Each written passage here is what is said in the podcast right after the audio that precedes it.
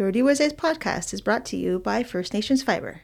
First Nations Wireless is now First Nations Fiber. You've seen our team working through the community to get you connected. From the new development to the OCR, from the 207 to Clay Mountains, FN Fiber makes fiber optic internet easy for everyone. Coming to Kahnawake soon. Visit radio.fnfiber.com to sign up today.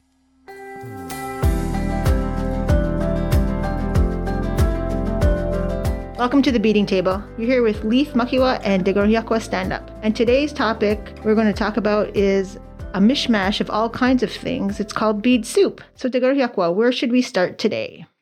Um, so I think in our last podcast we had touched a little bit on profiting off of other people design, des- other people's design, and just selling patterns and uh, designs and stuff like that. So uh, there were a few questions that people had brought up. Uh, I think on our um, Instagram. Yeah, and I will ask a question since I kind of don't have very much experience with this because I'm not necessarily a teacher of beadwork. Mm-hmm. So, one of the things that was brought up was when someone is making profit from a pattern or design that you have shared with them. Now, I know you have experience teaching, and we've had some other um, conversations with other beaders in the community about their teaching as well. So, how do you feel about that question?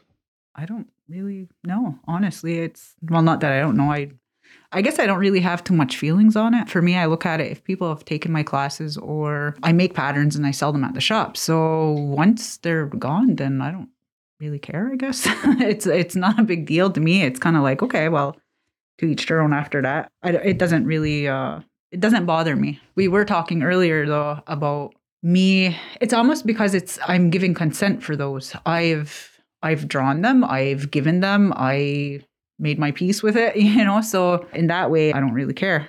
There's a difference between it kind of goes back into what we were talking about in the last our last podcast about copying and things like that. Now, if I were to see one of my patterns that I didn't give consent to and somebody just kind of, you know, took them and then they're selling it everywhere and profiting off of it and then yeah, kind of that bugs me. So that's the differences, I guess, in that, you know, in that sense. In that regard. Yeah. So, what about if, okay, so everyone kind of, not everyone, I should say, but within our community, um, there are various styles that people kind of tend to do more often than not. And then when I mean styles, I mean like literal designs. And you can kind of see people's flower images that they tend to use on other people's things who've taken their classes would you say that because just now what your statement was is that because once you have a class it's kind of given to the masses and it's like you like you said you made your piece piece piece with it and whatnot.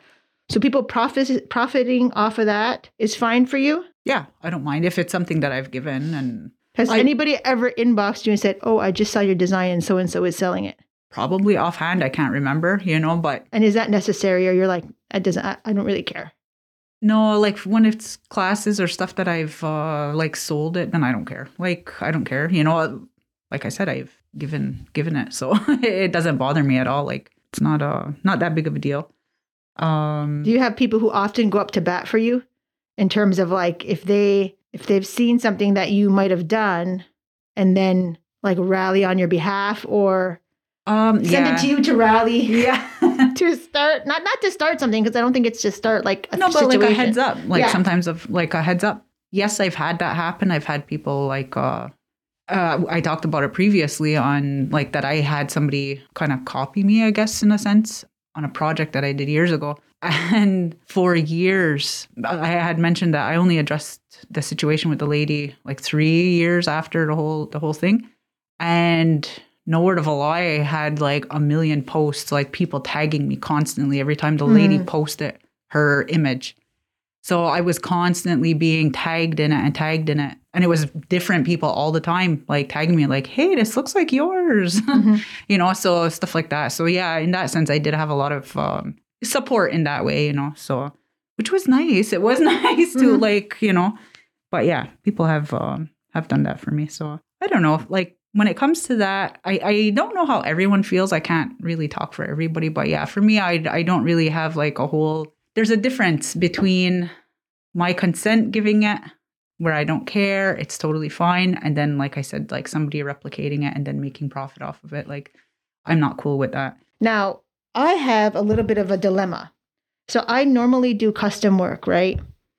And well, obviously with custom work, it's designed something for somebody specifically and all that kind of stuff. I don't often do just like off the fly, just random things. How do you feel about replicating your own designs? And we had talked about it. I mean, I just remembered we talked about on the last podcast, but do you replicate your own designs? I have. Yes, I think I have. Have I? I'm not sure actually. Offhand, I can't think, but I don't really have a problem with it. But there's differences. So if if it's a pattern that I've made generically, just in general, where it's like, oh, okay, well today I feel like doing this or whatever, I'll repeat it in different colors or whatever because it's not specific and it's not for someone, you know. But if it was an order, if it was, you know, in that case, then I don't replicate because that, that was specific for somebody. So in that sense, no, then I wouldn't be replicating it. What about you? Do you uh, have you replicated other any of your pieces? I know that you don't normally, like you said, do things on a whim. So no, I have never. Far, far as I know, I've never replicated anything outside of like replicating it on pieces that go with like an outfit, like in terms of like the mm-hmm. same design kind of thing on an outfit. Like it's all going to the same person. Like it's so all going to the same person. Yeah. yeah. I tried. I don't want to say I try not to replicate my flowers. I do replicate like because I mean I have like standard designs where I have drawn out a design someplace and then I maybe tack it onto one one outfit here and then maybe three years I pull it out and I say oh that would look good here but it doesn't have anything it doesn't flow at all the same in in terms of like it's just like the same flower it's like a round flower say or a pointy yeah. flower or whatever I really I mean I guess I set myself up not to I set myself up in a difficult situation when I kind of said to myself, I always want to try to challenge and do something different every time. So now I kind of have a set in my way that I don't want to do the same thing over and over again.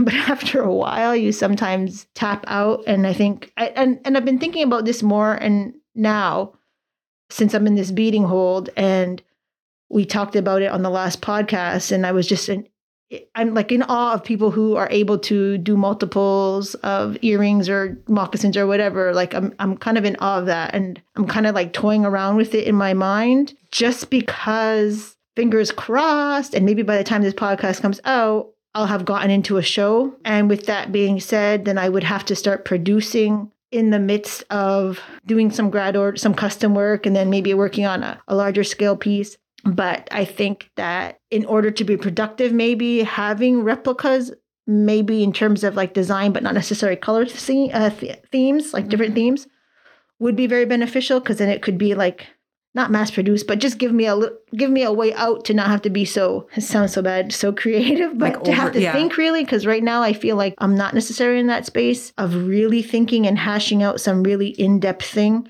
So I think I've really been thinking about like replicating some stuff and not that I want the go ahead from somebody, but I think the reassurance that it's not to say that it's okay, but I don't know. I'm just like I said, I'm just toying with the idea and I've never really done that before. So I'm really just sitting with that and and hopefully I can do it. but I don't know if I can. So Well, it is something though that we're seeing more and more where like art doesn't always have to be super different and create like I don't want to say creative because that sounds like uh, if you're replicating that, it's not a creative art because it is because you're still doing a lot of differences even when it's the same design. So there are a lot of um, beadwork artists that I've seen who replicate the exact same, uh, say, a floral pattern. It's the same layout and all of that. And it's beautiful in the sense that because each time it comes out, it's a different color. So it kind of makes it all fresh and new again. And it, it does look completely different, you know? I've seen a few beaders where it's the same design, but it's used on multiple things. So it's not, you know, it's been like they used it for a barrette or then they've used it for a bracelet or then, you know, so those kind of things, but it's the exact same thing. So I like how it's innovative where it's mm-hmm. the same thing, but it's just done in different platforms, you know, on those in that case too. So so anyways, I, I, I like the whole idea of that, like having it multiples and kind of just redone, but in different ways, you know. Another um, question, I guess. So we were saying like this is basically like a bead soup type mm-hmm. of uh, podcast today because there were a lot of different questions that came out on uh, on our Instagram and people reaching out and had different uh, things. I'm just going to jump back to a question that somebody had was how much time have you spent beading to get to the level you're at? How much time have I spent? My youngest son is 7. I would say it's only been really in the last maybe 10 years that I've really honed what I think would be my niche in terms of like what I would see as my art form, I guess maybe. I mean, beadwork is my art form, but my real maybe aesthetic has really only been maybe solidified in the last 10 years, which means like there's obviously more room for growth all the time. It's never like stagnant, I don't think. But um yeah, so about 10 years, so I don't know how many hours that would even be, but I think what happens is is that for me my my optimal learning happens during March to say maybe October, which is kind of odd because that's really like the downtime for people to bead really i think because a lot of times people are beading like more in the winter months but for me because it's like three months before graduation and it's like five six months before a show or something like depending on what show you go to but i'm talking about santa fe mm-hmm. in this case for me so that's like the optimal time for me and then, of course, after I finish a show, which is in the end of August, well, like I said, Santa Fe, I'm on like a bead hype. Like I am hyped. I've gone to Santa Fe and I've done whatever and I've seen all these things. And you really like it's an experience. And unfortunately, you can't really experience it all. I don't think as an artist, if you're showing there because you have to be at your spot or whatnot, but just the vibe. And then, like, if you're able to maybe go and purchase some new materials and stuff from that area, you come home feeling really re energized and ready for the next project, which will last about maybe a month and a half to two, and then you're kind of be like, oh. For me, I kind of go down in a, a, spiral in terms of like beading where I'm really productive September, October. I got all kinds of new designs and everything's going great. And then it's just like a lull and then it's it kind of restarts itself all over again. So I think for me, in terms of my most productive time is those months, but it's also during those years that I'm actually doing the shows.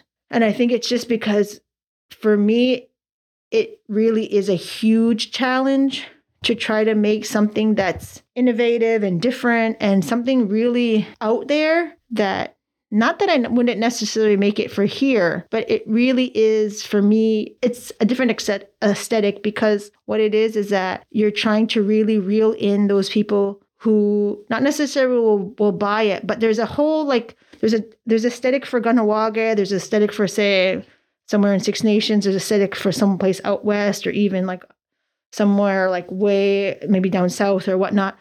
There's different things that people gravitate to like colors and different like um, maybe designs or stuff like that. So it really challenges me because i know that the majority of people who are at those places are from the south. So they may want more earth tones in terms of like turquoise or terracotta or something like that. And maybe the purples and all that kind of stuff might not be so enticing for them. Maybe it would be, but I find a lot of more earth tones like that are more um, attractive to that audience. So it really allows me to be more, I don't want to say more creative. It just allows me to tap into a different side of what my creativity is. And I think that really helped me to have a jumping point for how I became the artist I am. And it sounds so, so like not narcissistic. It just sounds very me, me, me, me kind of thing. But that's the question, right? Like, how long? What was the question? How long does it take you to be? how much time have you spent beading to get you to the level you're at? Yeah, it's a lot of time. It's a lot of time. And as the amount of successes I've had in this quote unquote spotlight are the same amount of having going having to go back to the drawing board and nobody even knew. Like it's not all like flat stitches and huge raised raised flowers. It's a lot of like cutting out and redesigning and erasing and rethreading and all that kind of stuff. Like that's really what it is. There's more of that than there is of like the success and people buying because you really have to like try and fail and yeah do all that kind of stuff. I think it's an interesting question too because I had this discussion about levels and about people's learning and things like that. And it's sometimes you can't put a, a timeline on it either because there are some new beaders that are coming out there who have just started within the last few years who look like they have been beading all their lives. Yes. Where they're prodigy. I, I call them prodigies because there's things on their beadwork where I'm like, holy hell, like, you know, like I I started learning those things just recently and uh-huh. this this person's only just started doing that or you know so i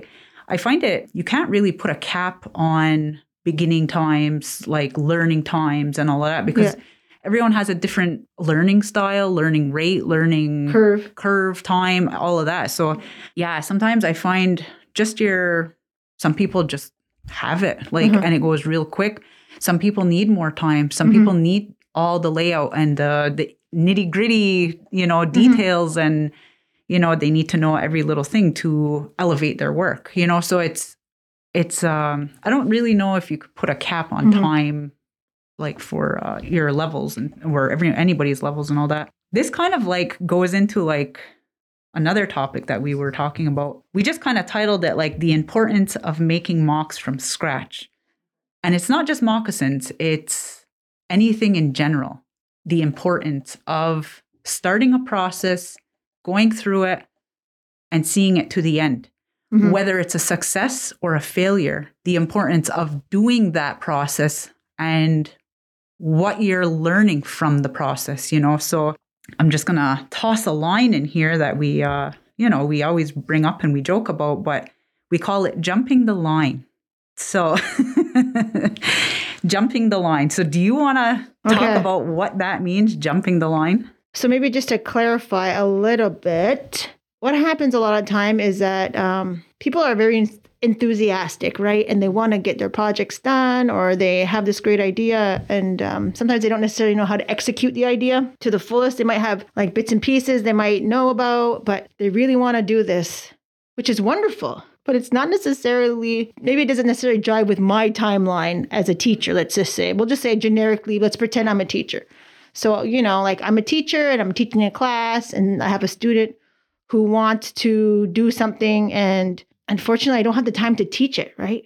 I don't have the time. It's like it's like trying to get the fast pass at Disneyland, you know? Like they want to they want it so badly and you just can't you just can't do it. You can't physically give them what it is that they need to finish that project. Sometimes it's frustrating for the simple reason that the person who's trying to execute that project has to realize that sometimes their project isn't as important to somebody else as it is to them, and that they have to be patient.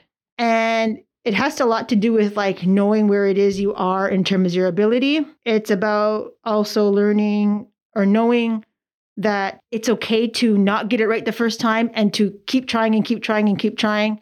And although it's frustrating because you have this idea in your head and you can't get it out and you can't execute it to its full potential, you have to be willing to take the time, and it really is time to try it out yourself. And yeah, asking somebody for help is okay, but sometimes you're jumping the line. You're trying to like, you know, cut in front of somebody else who's doing something of their own, whether it's the artist or the artist has like a whole other bunch of people that they're trying to help and you can't do it. Is that what you were talking about? Because I think that's what it is. Or maybe I just went on a tangent. I don't know.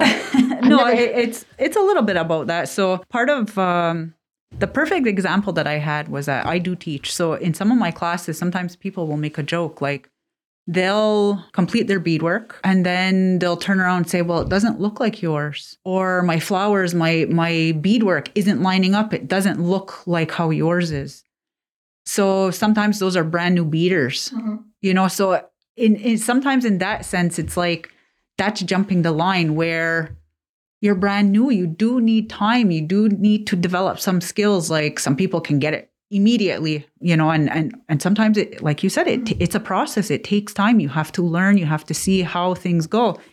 So there was something I had said earlier, and I said like I'm not sharing and teaching people to be me.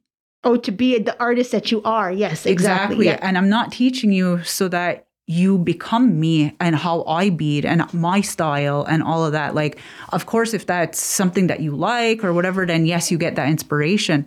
But as learn as a learner, or I should say as a teacher, I'm teaching you to be your own bead worker. Take the knowledge that I'm giving, that I'm sharing, and make it your own. You know, elevate it, make it better than mine. Do Like change something the designs. yeah, change it up. Do your own, you know, come up with your own flowers.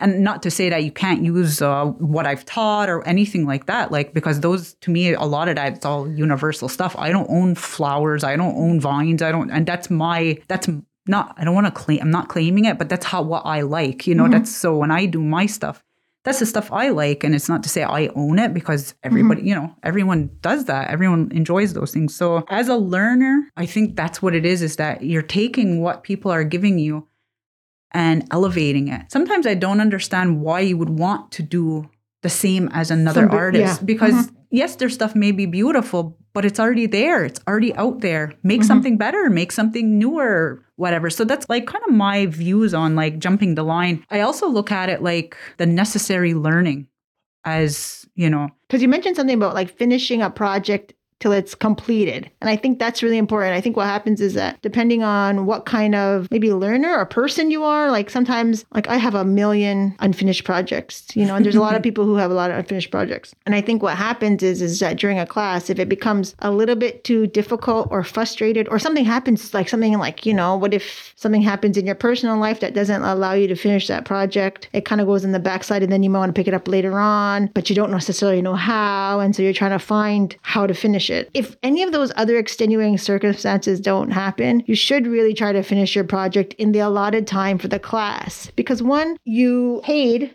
for the class, so you want to get your money's worth. And two, you have the opportunity that this person is now able to teach you within the allotted time, in the allotted time that you've signed up for the class. Now, we talked about this too. Like, you know, like I have people reach out and ask me different things about uh, how do you do this? How do you do that? And I don't mind sharing or whatever. And this is going to be harsh, everybody. and it's not directed at anybody or anything. But we had talked about when do you cut the cord? When do you tell a student, a peer, a mentor, anybody, you got to go it alone? When do you cut that cord off and say, I can't give you any more. How do you deal with those who want to take your beading soul? and that's what it feels like sometimes. Like it sometimes does. it feels like people are just trying to extract every ounce of knowledge you have about what, and it could be anything. It could be like photography. It could be it could be anything. It runs the gamut, whatever somebody has knowledge, right? And so when do you cut the cord? How do you deal with those who want to take your beading soul? without alienating alienating those who want to learn, right? Because you don't want to do that. But you have to like have your own practical experiences in the sense where like you know i've had many experiences where i put way too much darn glue on something and then i can't get my needle through what it is i'm trying to bead because there's too much glue now one it might happen like two or three times eventually i might realize that maybe there's too much glue. Like I'll make changes to whatever. Maybe I'll make changes to my stabilizer. Maybe I'll make changes to my velveteen or maybe my, my beads, my needles, anything.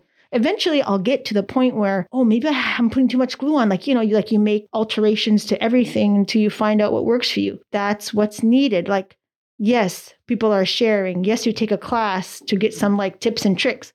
But sometimes you just gotta go it alone and you have to just make the experience your own and if you come up to a roadblock, you have to use some critical thinking in terms of how to solve the problem. Because today, like we were talking about, like what does social media, how does social media play for beadwork? It's a lot easier to ask somebody for help, right? Like before, maybe you had to like make a phone call and do that kind of other stuff or wait till maybe you met them on the street or something. But now it's like in- instantaneously you can get information from every, from anyone basically at any time. At any time. And that's it. And people sometimes are um, with social media, I find sometimes people are easily accessible. And for me, even, you know, I've questioned because I'm a teacher, when am I being a crutch mm. to people's learning? Of course, I want to teach, I want to help. I don't mind all of that. But when do I become that crutch where people stop attempting on their own? Mm-hmm. And, you know, like for the most part, I don't always mind when people reach out. When I I am at my limits though, I will post it. Like please don't ask me anymore. Uh, like my reality sometimes because I'm a teacher, because I put myself out there as as a as a helper, I mm-hmm. don't mind. But sometimes it becomes overwhelming where middle of the night I'm getting inboxes. How do I make this? You know, like holidays, I'm with my family and it's like I'm getting inboxes like, hey, how do I make my my moccasins or whatever. So also I guess because I don't know why and I shouldn't, but I always feel obligated to answer and to help and support everyone. So sometimes I struggle with that like when do you cut the cord? you know, when when is it okay to say, well, you know what, like right now I'm I just don't have it in me to help you. And we were joking about this and you know, like I think every bead worker at one point in time like will stop and say like, do people think I'm a bitch? You know, like because sometimes not everyone wants to help and it's not about the person it's not about the situation but sometimes we just don't always have it to give more so and that sounds awful. It does. It sounds like oh, like you're gatekeeping, you're holding all the information. But it, it's the reality is is that I can't be accessible all the time to everybody um, when they need it. So it's hard. It's trying to find that balance between support, enabling, sharing, you know, all of those things. So it's it, I don't know when. Honestly, for myself, I don't know when to cut the cord. I think um, for my own personal sanity, sometimes I when I start feeling resentful, that's mm when I know like I've probably already crossed the line because I'm now I'm getting to a point where I'm like, I don't want to help. I don't want to do anything. Like, mm-hmm. don't ask me. That's how I feel. And I don't like feeling like that. So I know that I've allowed like I, boundaries have been crossed. Exactly. Like I've I've let people come too far in because yeah, I don't like feeling like that. I don't want to because by nature I am a teacher too. And I do enjoy doing it. But yeah, it's setting those those fine lines you mm-hmm. know, to say, okay, no, like I need a break, you know, please don't ask. And I've done it. Like I think it was last year, two years ago, where it was becoming too much, where I was at the store, I'm at work, and people are showing up with their stuff to say, how do I put this together? But I'm at work right now, like I can't, you know, so it Yeah. Like it infringes on like on your personal time. Yeah, yeah. It, yeah. And it's it sounds like like a lot of teachers go through that whether it's teachers at beadwork or teachers in general like you're always bringing work it always seems like you're always bringing work home yeah and then it becomes work that's the problem yeah. is that when it starts to feel like work then it's not it's not cool anymore you know like i love teaching you but when i when i'm able to teach you i guess you know when i when i openly open myself up to do that so I think it has a lot to do too with like when, we, when I said like how does social media play? A lot of times social media plays in terms of like texting or inboxing messages and all that kind of stuff. And bead I, and this is something I wrote in my book here, my notes. It says beadwork to be successfully taught. Sometimes it has to be hands on, especially for those who don't know the lingo. And sometimes established artists artists just don't have the time to write a novel about how to make your puckers better. and yeah. I don't have maybe necessarily the time to do a Facebook Live or something to do that. And it's harsh. Like even saying that, I'm like, oh my God, I, people inbox me all the time. Like, you know, like for mm-hmm. me, if I don't want to answer your question, I won't answer it. Yeah. This is so here's a question. So this is what I've heard or as an artist, as a bead worker, as Onkwehonwe, part of, you know, Haudenosaunee culture, mm-hmm. what are your responsibilities as an artist? So people have asked that, like, oh my god, that is a deep question. That's not a question we even talked about in you know, in like pre. Eh, eh, I'm just thinking of it now because it has been asked. What do you feel like you're? Because you know, like we're taught that when you have something, when when we have gifts or when we're and this is a gift for people who can do these things that's a gift to be able to create beautiful things and all of that what is your responsibility you know it's the same with language we always have that when you learn language uh, there's a responsibility to continue teaching it on. So how do you feel about that? And it kind of fits into this with the boundaries with you know do you are you always obligated to share and teach? So what are your thoughts on that? My first and foremost thing is one, I don't believe it's my responsibility to handhold you and to make you do the things that I am doing well at. First and foremost, do I think it's my responsibility to help foster appreciation and maybe even encourage you to do those things? Yes. I can't do them for you as I did not expect anybody to do them for me. And I think that's realistic because in order to be successful in any of the things that you might have said, cultural knowledge, language, artistry, or all that kind of stuff, you have to have a drive to do it. And you were talking about a crutch, like we all know those prob- those things are important, like you know, for longevity and sustainability and all that kind of stuff. But it has to come innately from inside yourself about how to do those things. But yeah, like my first in- instinct is to say that I am. I don't want to say I'm willing to help because yes, I'm willing to help those who want who are willing to help themselves. Period. And I think that's my responsibility. I also believe my responsibility is to maintain integrity of the art. However, I see that as integrity is my thing. That's why I feel integrity and to be able to um, encourage. Really, I guess, like, you know, I don't want to discourage anybody. I think that's a responsibility. But really, like, the person who wants to learn or do it has to do it. and that's it. I find that the difference is now in the sense that say when you started learning or when I started learning, you know, we didn't have social media like the way it is now. I didn't I couldn't just, you know, open up a phone and look through a million different things and say, mm-hmm. "Oh my god, okay, like you basically have like a whole choice of like different styles, different looks, different and let me count these beads and see how much they use. Yeah. That's what somebody said, like about zooming in, like counting beads, and like yeah, like that's yeah. true. Like you know, exactly. So I find that at that time, I and I don't really know if that's the differences now to say that like yes, um, social media does play. I, I guess it does in the sense that maybe from when I was learning, like I had to just learn. I just had to do it, like because until Merit came around, like until she started opening up classes and all that, that's when I really started learning more. You mm-hmm. know, from her style and her just seeing the whole differences opposed to what I was doing, which, mm-hmm. you know,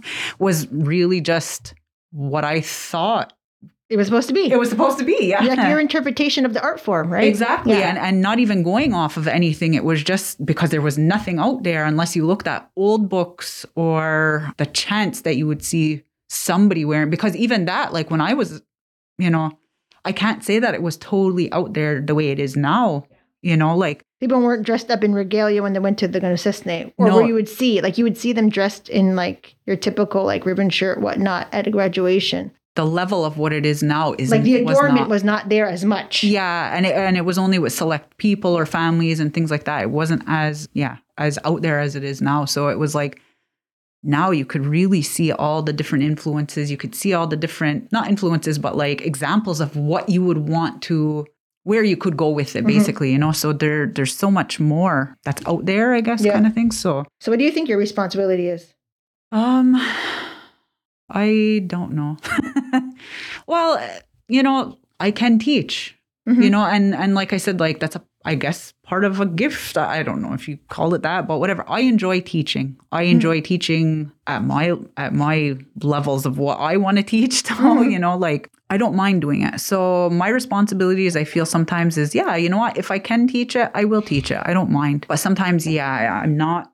I don't want it to feel like a burden. I don't want it to feel like it's solely my responsibility mm-hmm. to to teach anybody.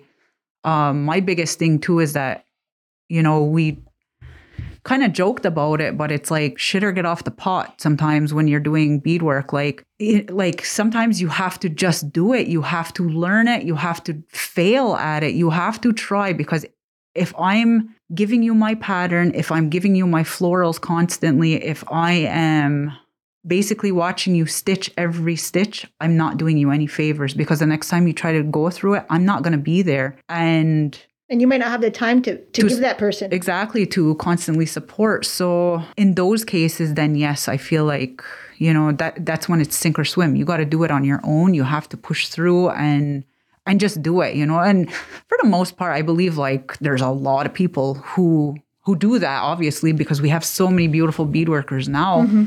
um, but for anybody who's going through that process and the learning process it is necessary to have somebody that that could help you or whatever mm-hmm. but yeah but don't don't create like a dependency you mm-hmm. have to you have to depend on yourself a lot of the times too and mm-hmm. just just do it i don't know and i think that's like i think that's maybe the downfall of social media maybe in terms of that of being able to see something and wanting to because you don't because you don't you only see that isolated picture mm-hmm. you don't see like the hours and hours it took to do that or like you know like the the thrown designs on the floor because it didn't work or whatever and and i think i think we have to keep that in mind when we're when we're trying when we're new we're trying new things I can't be scrolling on like Jamie Jacobs's quill work and say, "Oh man, I really want to do quill work like that." Yeah, I really want to do that. well, what's the reality of it? 100%, it's not going to be anything near like the quality that he can produce. mm-hmm. And I got to be realistic with myself going into the new learning that that's what's to happen. And maybe eventually years down the line maybe or maybe not. Like if i'm one of these newbie beaders who can just like create this stuff and it's wonderful then great. Like the jumping off point i think now for a lot of beaders is higher than maybe when we all started off in our small bead groups or maybe learning from our grandparents or stuff like that. It's more like you know i don't know like there's something going on with this like generation of bead workers it's like out of this world and i can't wait to see what happens for the next generation you know and to see like you know like we're so um Yeah, because everything's evolving. Every, There's an evolution to a lot of the styles and, uh, well, just even beads, like colors and the accessibility to everything. Yeah. But it's funny that you were saying that too, like, because I, I look at it like people don't always see that process. The, you know, you, yeah, you see, I posted up moccasins and you see it. But even for me, I only just recently started actually drawing up my stuff. Like, oh yeah you said just do it freehand yeah, so for a really long time, just up until maybe last year, yeah i think it was last year you know, that I'm so now I have such an appreciation for all the work that had gone into it beforehand because, you know, you look at people's beautiful beadwork and you don't see that. You know what? They're sitting behind that beadwork, measuring it out. Doing their placement, everything is drawn up onto a piece of paper.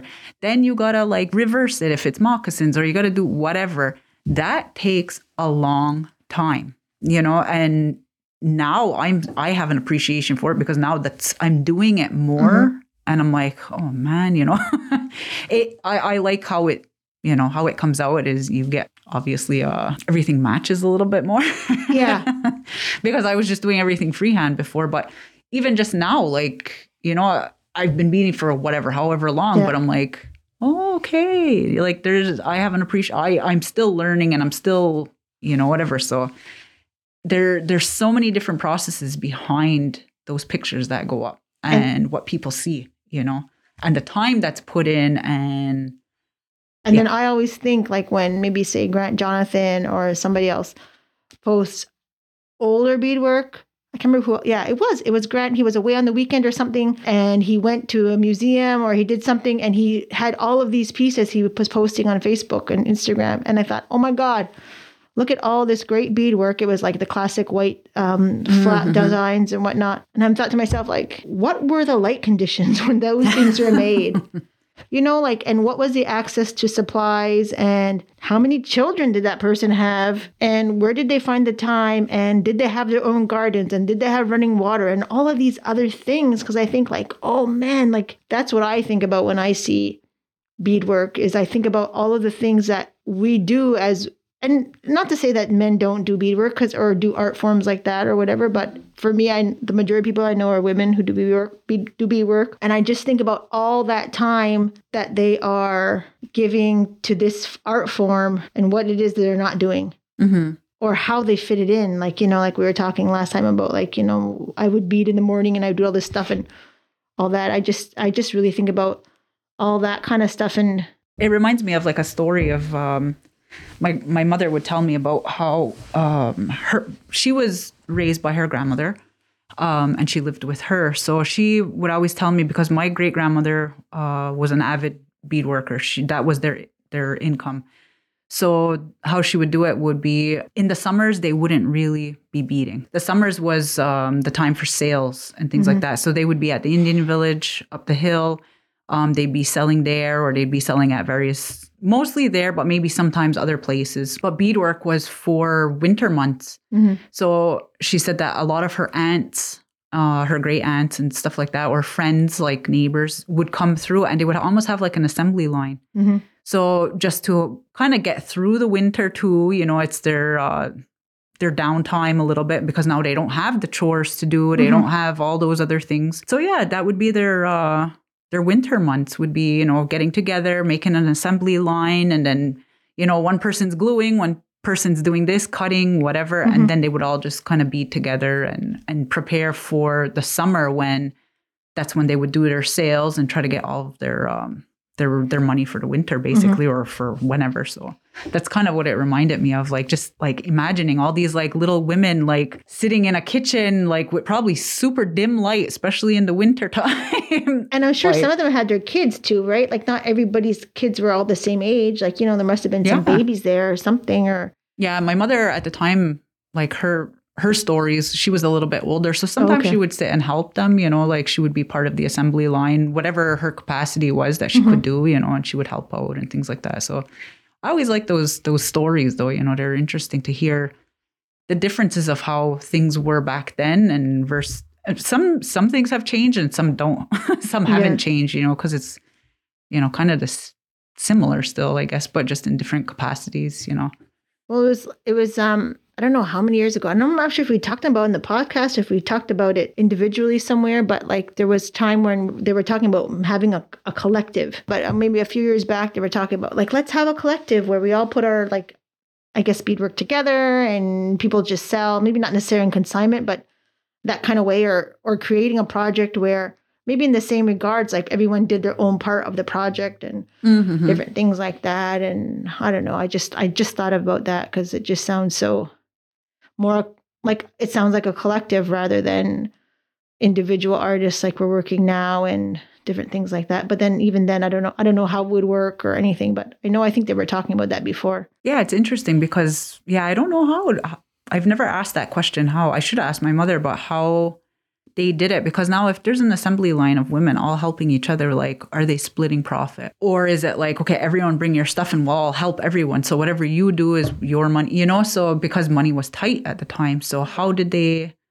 That's an interesting question that I'll have to ask my mother. And like you know. i remember faintly hearing and i can't remember who it was from faintly hearing a story where there would be a woman and she would hire out women to do a certain thing oh okay, yeah, So like you know Yeah. maybe they would do maybe they would do all like cut all the sh- the hearts out and then put all the fabric on or whatever Mm-hmm. and then somebody else would do something else and do it that way and as you did that you got paid for your your skill and then maybe like that's how you made money I'm not 100% sure but it'd be real interesting if anybody out there Mm-hmm. who's listening to our podcast would like to share any stories maybe about um, their family doing beadwork in this way that Margaret and I were talking about, then please send us a message through Instagram or maybe through our a podcast site. Then please do so. It'd be greatly appreciated just because um, I think it's just people have been asking us to tell stories about different things.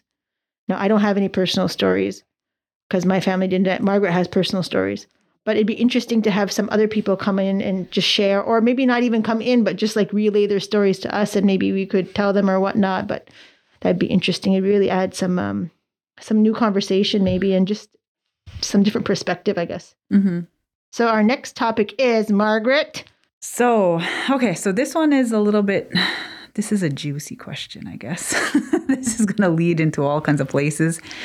Okay, so some of the questions that have been around for a very long time, people have asked. Um, we recently got a question about it. How do you feel about non Haudenosaunee? That does not mean just non Onkwehonwe, just non Haudenosaunee people doing raised beadwork. So, what are people's feelings, thoughts on that? So, that's kind of a loaded question because I think there's a lot of layers to that. And I thought it was really interesting the topic that was brought up about how people's views on non Haudenosaunee people doing raised Iroquois style beadwork. And I know that some people felt that they weren't comfortable with that or if they were that it was being credited or it was just kind of being put out there as a disclaimer as to where the style is coming from. So, Leith, what are your thoughts on this you- topic? you ask the question so you get a chance to think about your answer if it's not already created in your mind Mhm. Okay. So, to be fair, we talked about this for a while before the podcast, and um, we had some laughs and we had some heated discussion, not with each other, but just in general about the topic. The only way that I could really wrap my head around this and find a real cut answer was if I I am an Iroquois raised beadworker. That's one of my areas that is like the area that I I focus on. If I go to a show and there are other people at the show who are not Haudenosaunee doing the artwork, well, I want to be the only one. Yeah. if that's who I am, you know, like, not that I want to be the only one doing the beadwork because that's not true because there's other artists who are Haudenosaunee who are doing those beadwork, that beadwork too. But mm-hmm. I don't know, like, if that's our niche, and I'm saying our in the sense of Haudenosaunee, that's our niche, part of our thing, then not that I want to be recognized for it, but that's kind of our That's part of who we are. I, yeah, but it's also like not to say that's what we know how to do. That's our contribution to what this is doing. You know, like our mm-hmm. contribution in terms of like this is my contribution to the difference is in the different art forms that are at the show or whatever. Every artist has their different aesthetic and all that kind of stuff, but this is a specific art form for this specific people in the broad sense of the Haudenosaunee, Iroquois, however you want to say it, Haudenosaunee, all that kind of stuff. hmm So yeah, I kind of like before I was like, ah, it doesn't. I don't really know. It doesn't really matter. But if I come to somewhere and I'm this, and you're there, and you're, let's say, Margaret had a really good, good example, and she said, "Well, what if I went to a show and I did Hopi pottery?" But I'm not Hopi. Well, that is blatantly like I think everybody would be like, "What's up with that?" You know. Yeah. So I think, what's up with that then? Like, I could only really see it as clear as mud when I said it that way about the show. And then when you gave the example about the Hopi pottery. That's true. I think that would be kind of, not to say odd. I don't even know what the, I don't even know what the vocabulary I would use to describe that. But I don't know. It's not, Like, is it cultural appropriation? You know, like if this is my part of my culture and I'm there representing somebody else, you know, like, yeah. For me, honestly, I don't know. I've never really, I guess, thought about it. So I don't really have like any, I don't have any feelings on it too much. I guess I do a little bit, but other than I kind of feel like I, I don't care. I guess I don't Mhm. care. But I do like the idea of what somebody had said that, you know what, then maybe it needs to still have disclaimers as to where they got this from because Mhm. a- and and know that this is not mine. I don't Mhm. this is not part of who I am, but because because specifically what happens is that and the person and i'm going to thank you for the person who reached out on instagram and brought this topic to our attention they call it 3d beadwork so yeah so it's 3d now. But when i enter a show i call it iroquois raised beadwork. Yeah. it's not 3d so i don't know. Because it's it's kind of like that's where things get lost and that's where things get blended where Mhm. the originality gets lost. People don't know where it comes from anymore because people like that like things are always evolving things are always changing. And to keep some of that true to where it comes from that's why sometimes i feel like yes giving props to where things come from is necessary mm-hmm. so that it's not getting the lines aren't getting blurred and it's like oh, okay mm-hmm. well who did this? Where did this start and what is it you know? So for me with other Ngwehue, that's kind of how i feel. I, I don't personally have anything against that. I've had other like metis anishinaabe asking me how how do you do it? They because a lot of them have their own style. They have their mm-hmm. own flat stitch and different things like that. So in those cases i don't mind sharing. And and i don't mean like oh give props like that it was me. It has nothing to do with me but the art form itself that it is part of all of us and it's part of our people and this is where it originated from. That's where i feel like the credit needs to be still um, given. The other hot topic is about what about non-Onkwehonwe learning? So that's non-Onkwehonwe people learning all the beadwork all the beadworks is that what you said all the beadworks the beadworks. so this is like a yeah. So this is a hot one. Okay, so everybody, just to give you a perspective on what is going on at the beading table right this second, is my eyes are closed and my fingers are on my eyeballs, thinking, okay, how are we going to gauge? How am I going to tackle this situation, this question? I'm going to talk one thing about the fir- the first question about the Onkwehonwe, other nations. Mhm. I would never say stay in your lane Mhm. with that. I've done a pair of Sioux moccasins, you know. Mhm. I'm not gonna start saying no, no, like all that kind of jazz. I don't believe that's. I don't believe I have the right to say that. To say no, no one can use it. Everyone can be influenced how from somebody. It's I can't control that. Mhm. Now, have I used Sioux flat on moccasins? I've sold them. Yes, I have. Have I also incorporated raised beadwork in that? Yes, I have. I'm going to say, and this it might offend people, but I'm going to say it because sometimes it's it's really like staying in your lane sometimes, I guess. I don't know. It's Margaret, I'm going to tell and be honest, that is like a very loaded question. Have I taught people who are not Kanien'kehá:ka in Kahnawake? I'm not Kanien'kehá:ka, but have I taught Kanien'kehá:ka, not Kanien'kehá:ka people how to do beadwork? Yes, I have. That being said, I taught teachers who are teaching Our children. Mhm. children how to do beadwork, how to have cultural appreciation for art and all that kind of stuff. Yes, I have.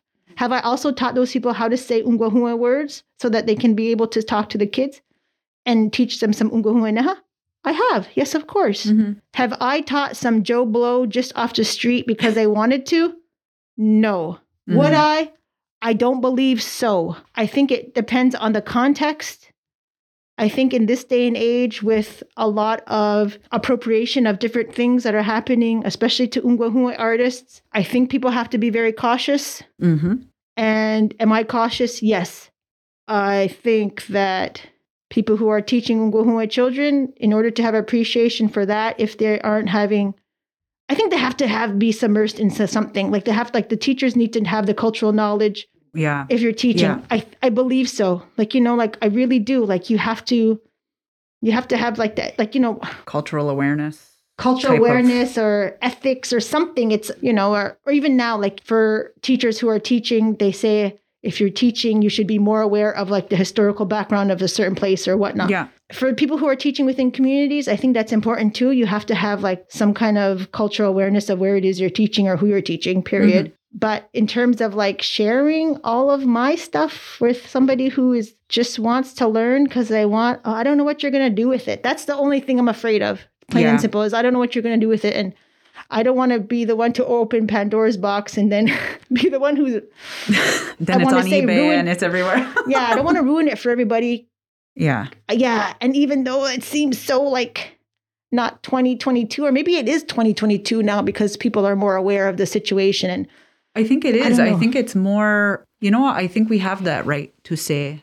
I think we have the right to say so. And and it's okay that if people agree or disagree with it, that's totally fine. I I feel the same. I feel exactly the same because I teach. I have recently put it out there because in the beginning I never thought of it. It was never something that I that crossed my mind until I did have people who were not Ngwe wanting to take a class. And I also had to I had to look at that and and look at my views on it and whatever. And I felt the same where I was kind of like, I, I don't know what your intentions are. I'm not okay with somebody taking a class or learning and then reselling it and you know, and things like that. I'm not I'm not okay with that. I don't feel comfortable with that. So on top of it, another aspect that last year, two years ago, we had something where we did um a group talk kind of thing. It was just an open thing. I think we did it on Zoom and it was just an open thing where a, a bunch of bead workers came in and we were all sitting there, we we're Okay, all yes, yes. talking Uh-huh. and everything.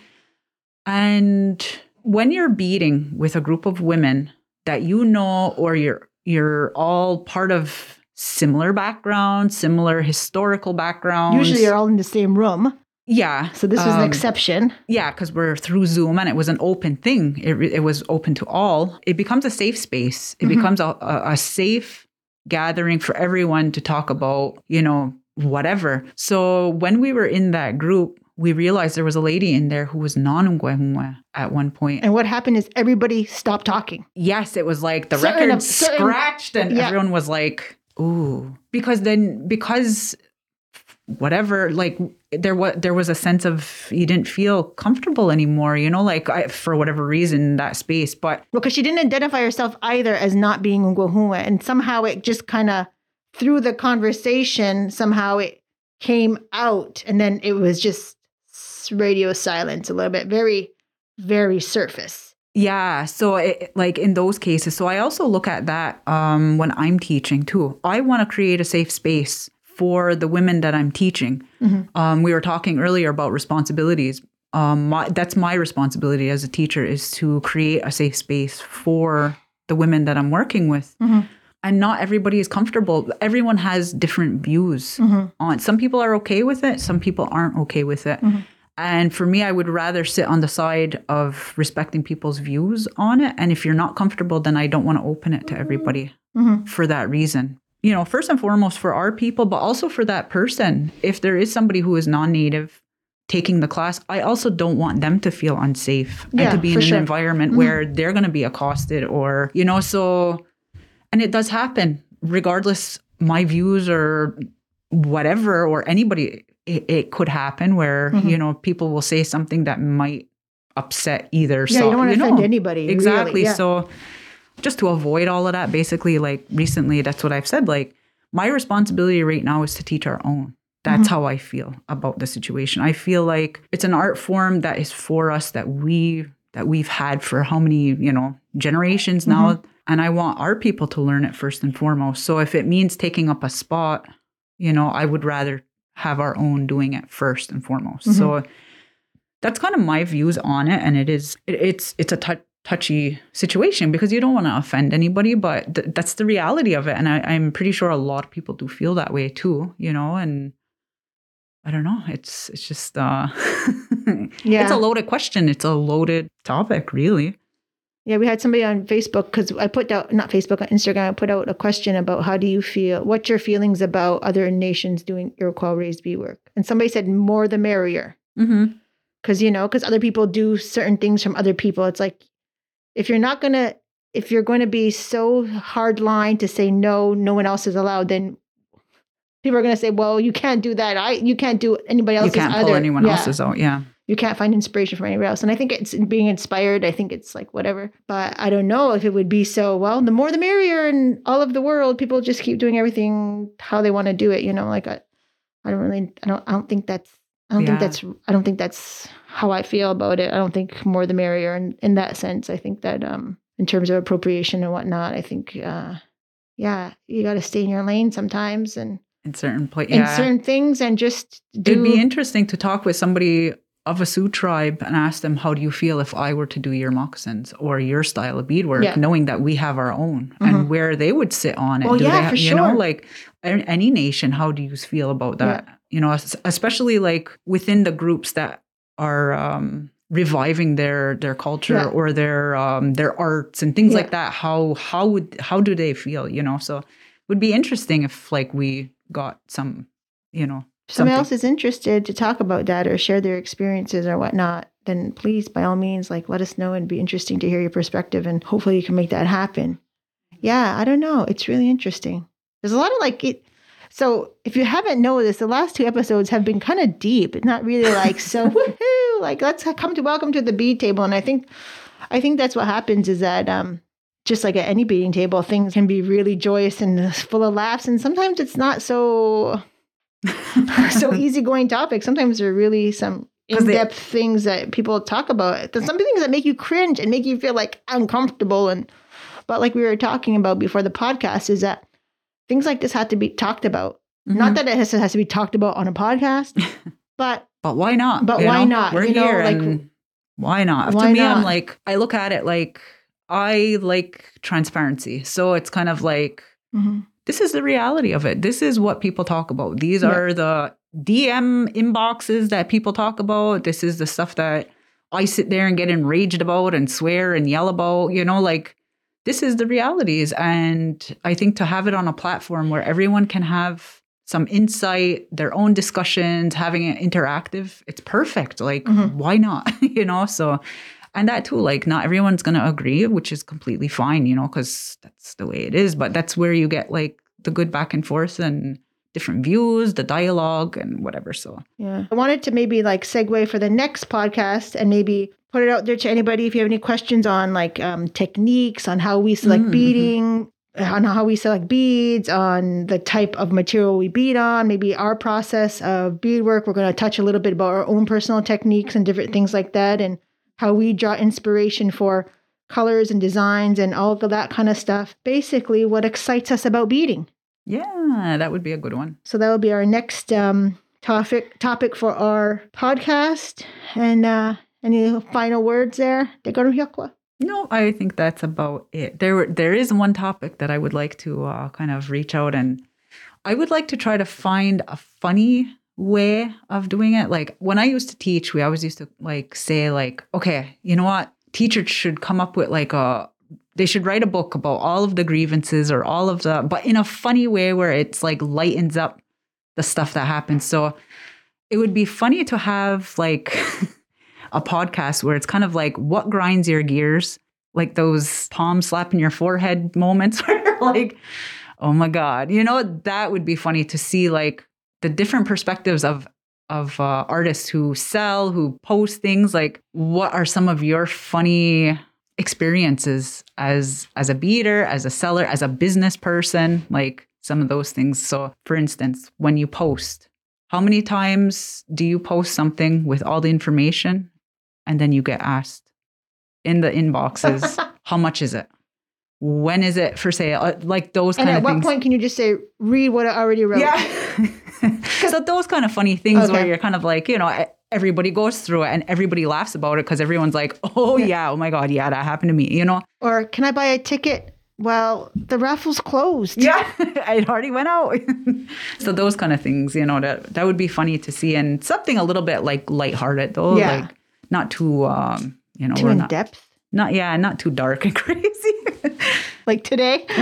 yeah. So I just want to encourage anybody who has any feedback to get in touch with us regarding either of our two potential podcast topics, uh, what materials we use, how we find inspiration, or some funny personal experiences where you just want to like put your hand in your on your head and just say, "Oh my God, they're asking me this."